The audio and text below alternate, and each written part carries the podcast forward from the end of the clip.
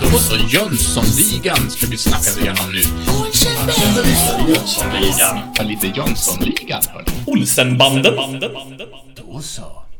Ärade kumpaner och andra skumraskaffärsutvecklande individer. Det har kommit så att vi ska ta och välkomna er till podcasten Avbockat. Där vi ska ta och dissekera en film. Och det är inte vilken film som helst. Det är Jönssonligan och Dynamit-Harry från 1982. Och vi har kommit fram till scen nummer 11. Va?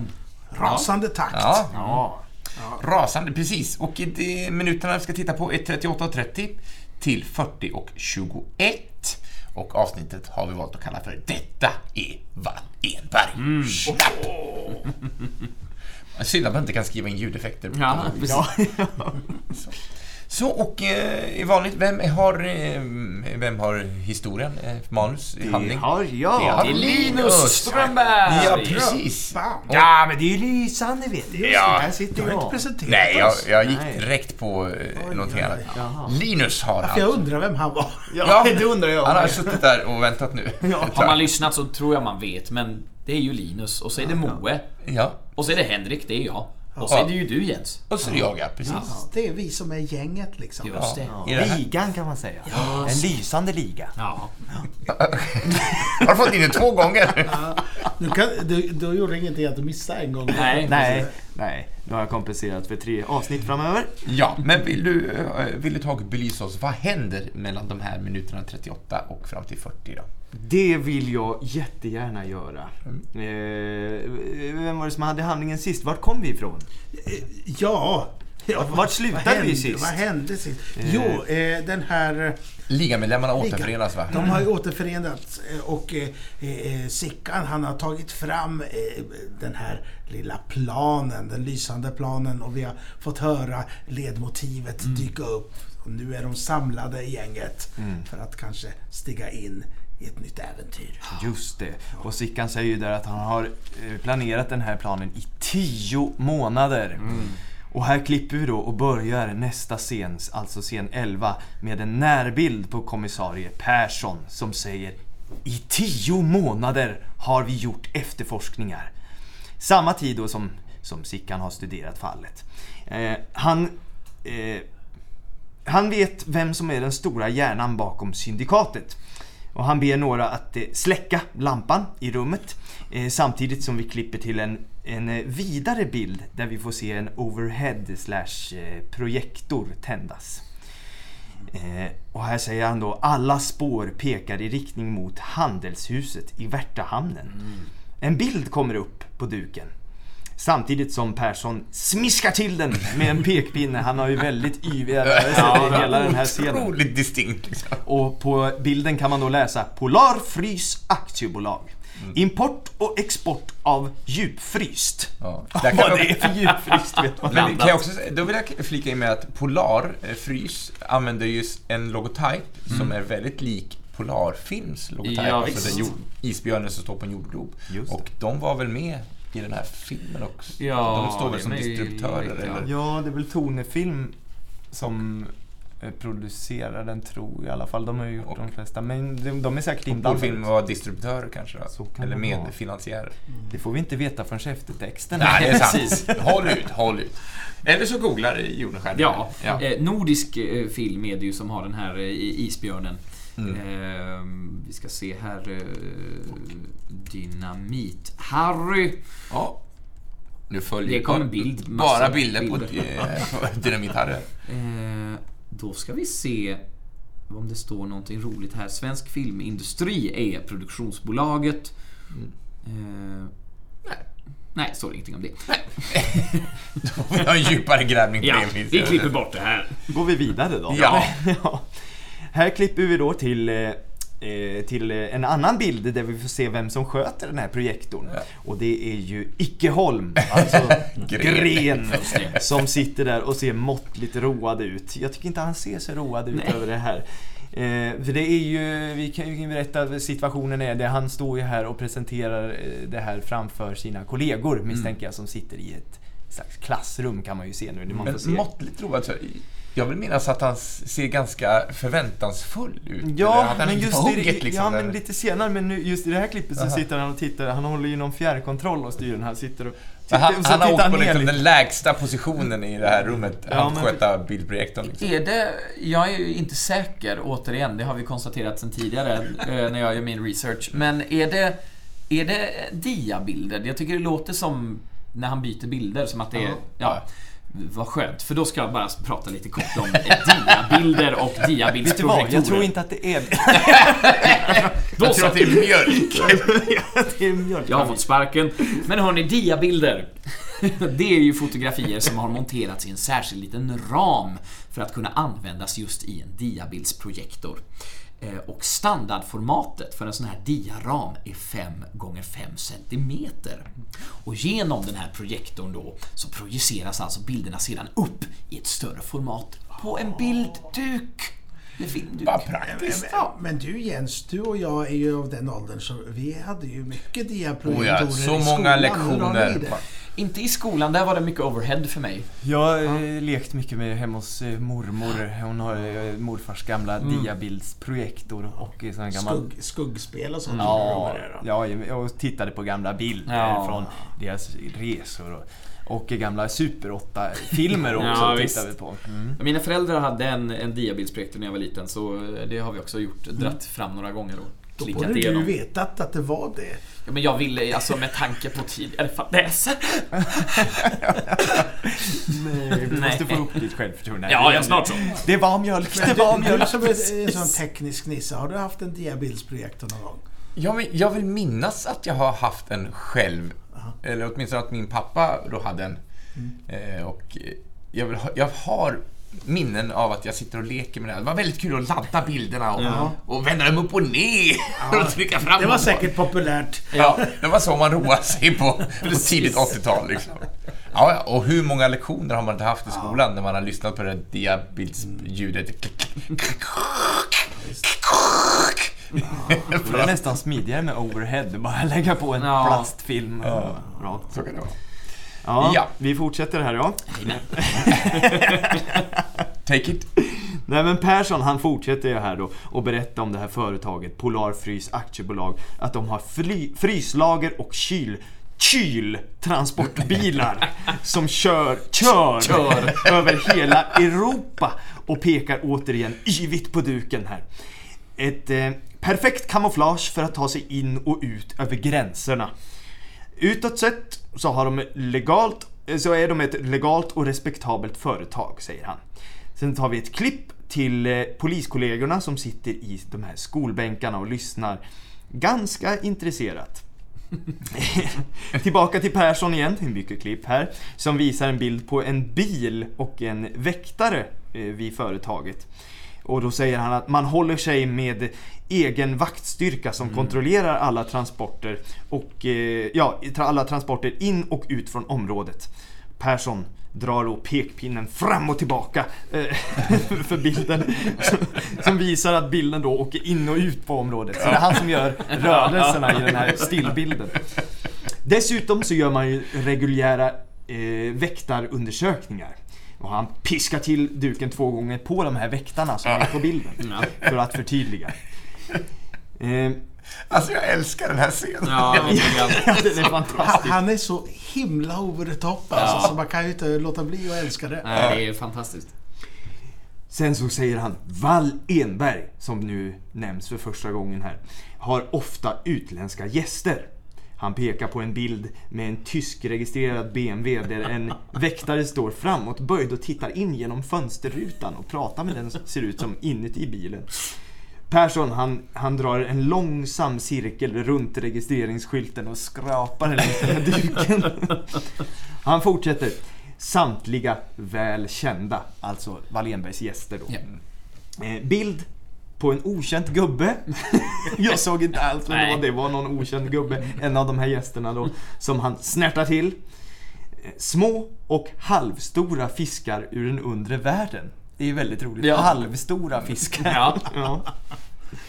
Eh, vi har noga skuggat dem. Eh, drag snärt med pinnen. Och i detalj kunnat kartlägga deras minsta förehavanden. Närbild kommer vi in på här nu mot kommissarie Persson. Nu är han verkligen igång här och ska börja berätta. Nu har han verkligen, nu har han plotten här. Han gör ett långt indrag med näsan. Och så säger han "Det- Detta är Wall Enberg. Han slår till med pinnen rakt i ansiktet på Wall Enberg som, som eh, på bilden då sitter och pratar i telefon. Han fortsätter, utan tvekan hjärnan bakom det hela.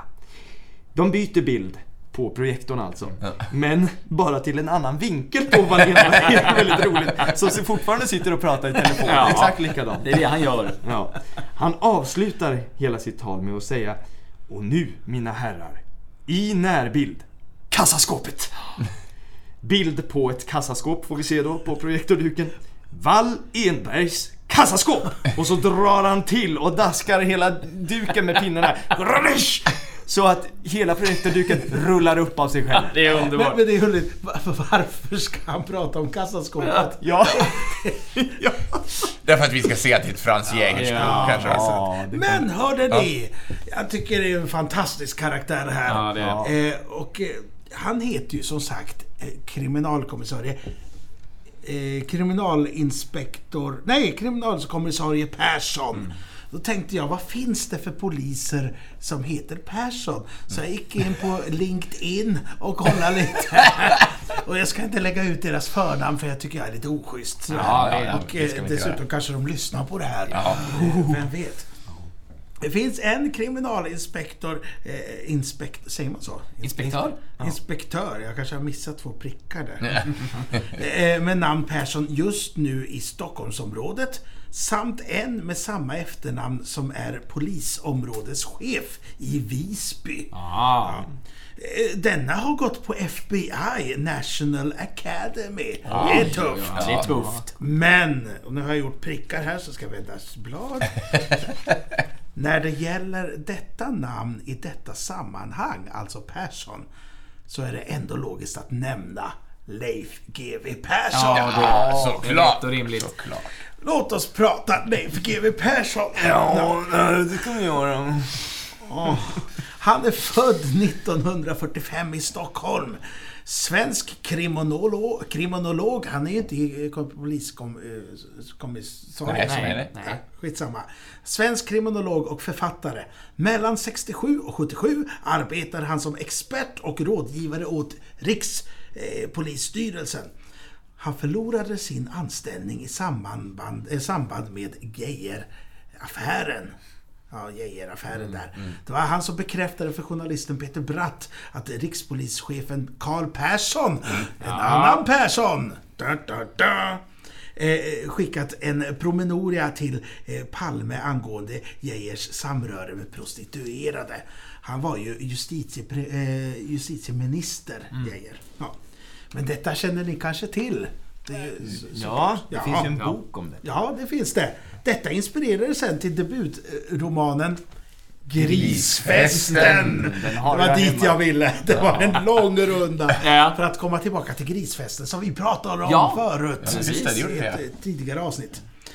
Eh, GW Persson, han är professor i kriminologi som sagt och har skrivit mer än 12 böcker och medverkat i massor av program och skrivit väldigt många vetenskapliga artiklar och rapporter. Flera av hans böcker har dessutom filmats, eh, både som film och eh, tv-serier. Eh, Och det var det om Persson. Men, Men GW Persson han har också varit med som skådis va? Ja, i någon film. I någon, ja, men det är också någon polisdrama. Men- Men, det jag tänk- det är just Det jag tänker på angående Geijer här, eh, det är ju eh, runt 77. En Goltuppen va, heter det? Heter inte så? Ja, det var det Förlåt, jag jag Ja, ja. Ja, ja, jag märker att ni inte lyssnar. Lyssnare där ute, nu pratar jag bara för er. Det jag tänker är att eh, Geijeraffären måste ju varit rätt så i folks medvetande fortfarande. Det är ju bara en fyra, fem år sedan Ja. det hände. Så är det därför han heter Persson då, tror ni? Oj, konspirationsteorierna! Ja, varför inte? Varför inte? Vi, vi ska ha en som ska knäcka eh, Ja. de kriminella ordentligt. Och då tar de denna Persson. Ja, det. kan Ja. så vara. Det, nu är det så. Nu är det så. Tänker, har du mycket kvar av handlingen? Nej, den är färdig. den var är slut. Ja, scenen är slut. Ja, eh, men jag tänkte också att jag skulle bidra med lite, lite fakta här. Och jag tänker att vi ska prata om denna mycket yvigt gestikulerande eh, Persson och mannen bakom karaktären, alltså Carl Billqvist. Som porträtterar detta så fantastiskt. Det här är ju hans scen, han lyser ju som en sol. Han är briljant tycker jag. Och precis som du sa Moa, han är, han är lite för mycket så det blir otroligt Han är otroligt dramat. Han är- känns ju lite Jan Malmsjö. Ja, det, ja, verkligen.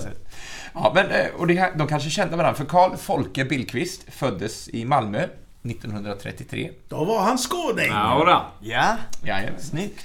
Eh, Billqvist började som journalistvolontär och studerade därefter konsthistoria i Lund, där han också började spela studentteater vid Lilla Teatern som ligger i Malmö. Eller kanske låg, jag har inte kollat upp det där.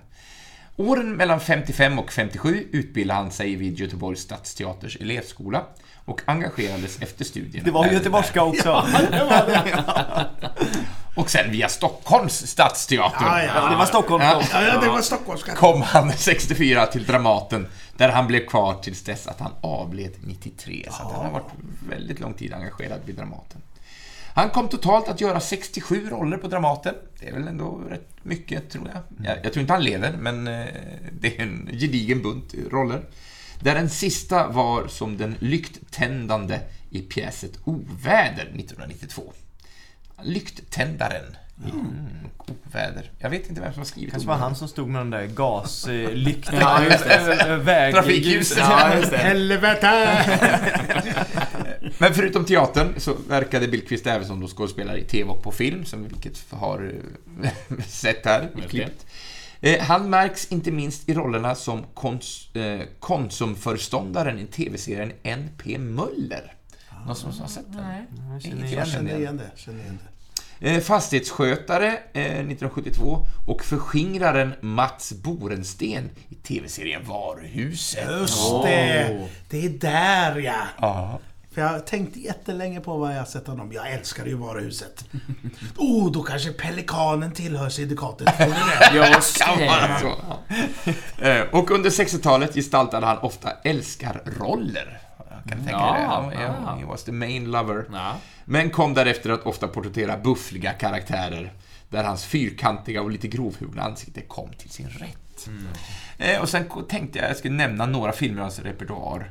Eh, han har gjort ganska mycket eh, animerade dubbningar. Han Ja. var latsmurfen i många smurfenfilmer Jaha. mellan 75 och 81. Ehm, den, Hasse Alfredsons Den enfaldiga mördaren. Va, han spelade karaktären Flodin. Jag vet, kommer inte ihåg vilken karaktär det var i mördaren. Eh, Fanny Alexander är poliskommissarie Jespersson. Och sen tar han och den magiska kitteln. Dooley. Jag kommer inte ihåg vem det Är den lilla, lilla medhjälparen kanske? Kan Ja, kanske. Och han spelade doktorn i Bernhard Bianca i Australien. Ja. Eh, och eh, även Jim och Piraterna Blom var han med i, det var han läraren. Och hans sista roll blev som tillsyningsman i filmen Dockpojken tillsammans med Sven Wollter och Lena Granehagen. Eller Granhagen, förlåt. Då, då, då har du inte eh, spoilat där om han kommer vara med i fler filmer, jag som inte vet. Nej, just det. Eh, I Jönssonligan. Ja, okej. Sven Wollter var med. Ja. Då tackar vi Sven för den kommentaren. Tack Sven. Ja, Jag saknar Sven. ja, ja. Men det är många man saknar. Ja, så är det verkligen. Som ju var med i eh, Grisfesten. Just det. Ja. Just det. Allting hänger ihop. Är, det, är det någon som har något mer i det här avsnittet? Nej. Jag sitter och funderar på om jag ska prata om den här klipp, eh, klippningen, alltså Ja, Susanne. just det. Men jag vet inte, vad tycker ni? Ska vi klämma in henne här? Ja, men- ska vi spara på Ja, henne? men nej. Kör. Kör! Kör. Ja, Ja, men det gör vi. Då ska jag få be och ta och prata lite grann om Susanne Lindman. Som då var den som klippte ihop Jönssonligan och Dynamit-Harry. Och precis som du nämnde, eh, som du pratade om i förra avsnittet, eh, hon hette också Susanne. Susanne. Ruben. Ja, och hon var inspelnings... Inspelningsledare. Så var det Eh, och det fanns ju tyvärr inte så mycket att hitta om just henne som person. Och det fanns inte om den här Susanne heller, tyvärr. Utan det är mest det hon har gjort. Det- Men, men vi vet att det är en Susannan. Susanna, ja. Oj, vad dåligt. Ja, det var dåligt, men jag gillar det. Ja, en annan Susanna. Ja. Eh, men det jag har lyckats eh, få fram är att hon, hon var ju då en... eh, Jag tänkte mig, det här har jag inte svart på vitt, men utan det här är bara en tes. Men att det är väldigt mycket, som vi också nämnde vid tidigare avsnitt, att det är mycket kvinnor som har ganska stora eh, roll, alltså produktionsroller. Ja. Eh, och jag tänker att det inte var så vanligt. Eller är det bara något som jag... Jag har ingen aning. Nej, jag vet faktiskt inte heller. Det har inte jag Det- undersökt. Men jag tycker att det är härligt. Ja, jag tänkte mig också att verkligen. filmindustrin på 80-talet var lite mansdominerad så, men... Men det är ju framförallt i de här registolarna och sådär. Ja. Så, Ja, de precis. stora producenterna. Men däremot, ja. Jag, Ja. jag är ovetande. Ja, detta kan vi ta och prata om eh, länge. Eh, men då ska vi se i alla fall. Hon började eh, med att arbeta med specialeffekter och ljud 1972. Då 34 år. Så 34 år klev hon in i filmbranschen som spe, med specialeffekter och ljud som på sin, på sin luta där. Och i filmen Kär lek så gör vi brev till Inge och Sten. Det är alltså en filmtitel. Som var en svensk spelfilm om sexualupplysning. Där skötte hon specialeffekter och ljud. Då undrar man vad det är för specialeffekter. Ja, det... Man förstår ju vad det är för ljud. Ja, ja, ja, precis. Kanske Eh, wow. latsmurfen där. Carl Bildqvist var med där också. Nej. Det blir en grisfest av det här. Ja, det blir det. Eh, och hon arbetade även... ja. Hon skötte även B-ljud i filmen Firmafesten. En film av Jan Halloff Den med bland annat Lars Amble och Bert-Åke Den Varg. är skitbra. Eh, och även den kom 72 då, precis som den här Kärlek. Eh, som klippare blev hennes första film Bröllopet som kom året efter. Även den regisserad av Jan men där Halloff. har vi ju... Var det den du nämnde? Ja, precis. Där Gösta Krantz Ja. spelade sin, en av sina all, allvarliga roller. Roll. Ja. Sen kom ju utmattningen. Det var, nej, utmaningen! Utmaningen, Det var jag som kände mig utmattad här. Och apropå att allting hänger ihop, den här filmen Bröllopet, det var också tydligen en av Stellan Skarsgårds första filmroller. Och han kom ju tillbaks i Jönssonligan. Ja, det gör han. Jajamän. Eh, men sen har Susanne som sagt var fyllt på sin klipplista med 48 filmer. Jäklar. Sopor av Tage Danielsson. Rasmus på luffen. Jönssonligan då, som vi pratade om här. Och den nästkommande Jönssonligan får Guldfeber. Lasse Hallströms film Mitt liv som hund. Alla vi barn i Bullerbyn samt Mer om oss barn i Bullerbyn. PS Sista sommaren. Filmen 1939. Eh, Macken, långfilmen Macken. Joker, den med Björn Skifs. Min store tjocke far. Ja, ja, precis. Min store tjocke far, eh, Rolf Lassgård, eh, spelar den store tjocke far. Och Jönssonligans största kupp kommer tillbaks in i Jönssonligan. Där är också Stellan Skarsgård. Precis. Just det. Allt hänger ihop. Jodå. Och hennes sista film blev Rendezvous från 2001. En kortfilm av Ivan Mattias Pettersson. Och sen avled hon den 20 mars 2006, 68 år gammal. Dödsorsak oklar. Men folk i branschen måste ju verkligen ha känt till hennes namn. Ja, det Det, som. Ja. ja, efter en sån gedigen lista med stora, tunga filmtitlar liksom.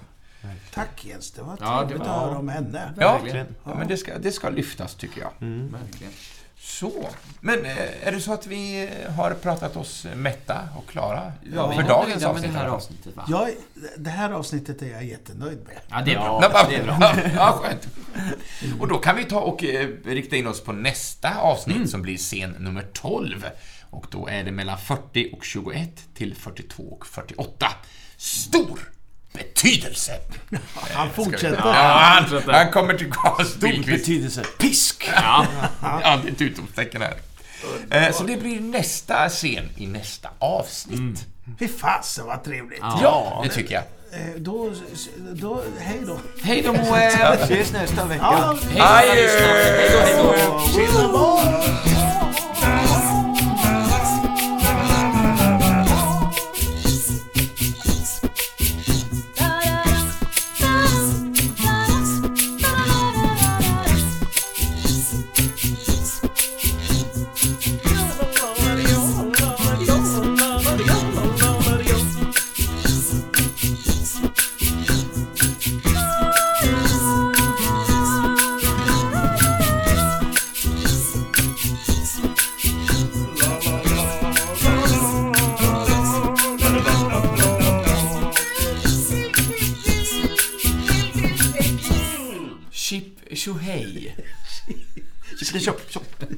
Var fan kommer det ifrån? Nej, jag vet inte. Chip och hej. Det är väl hike? Ja.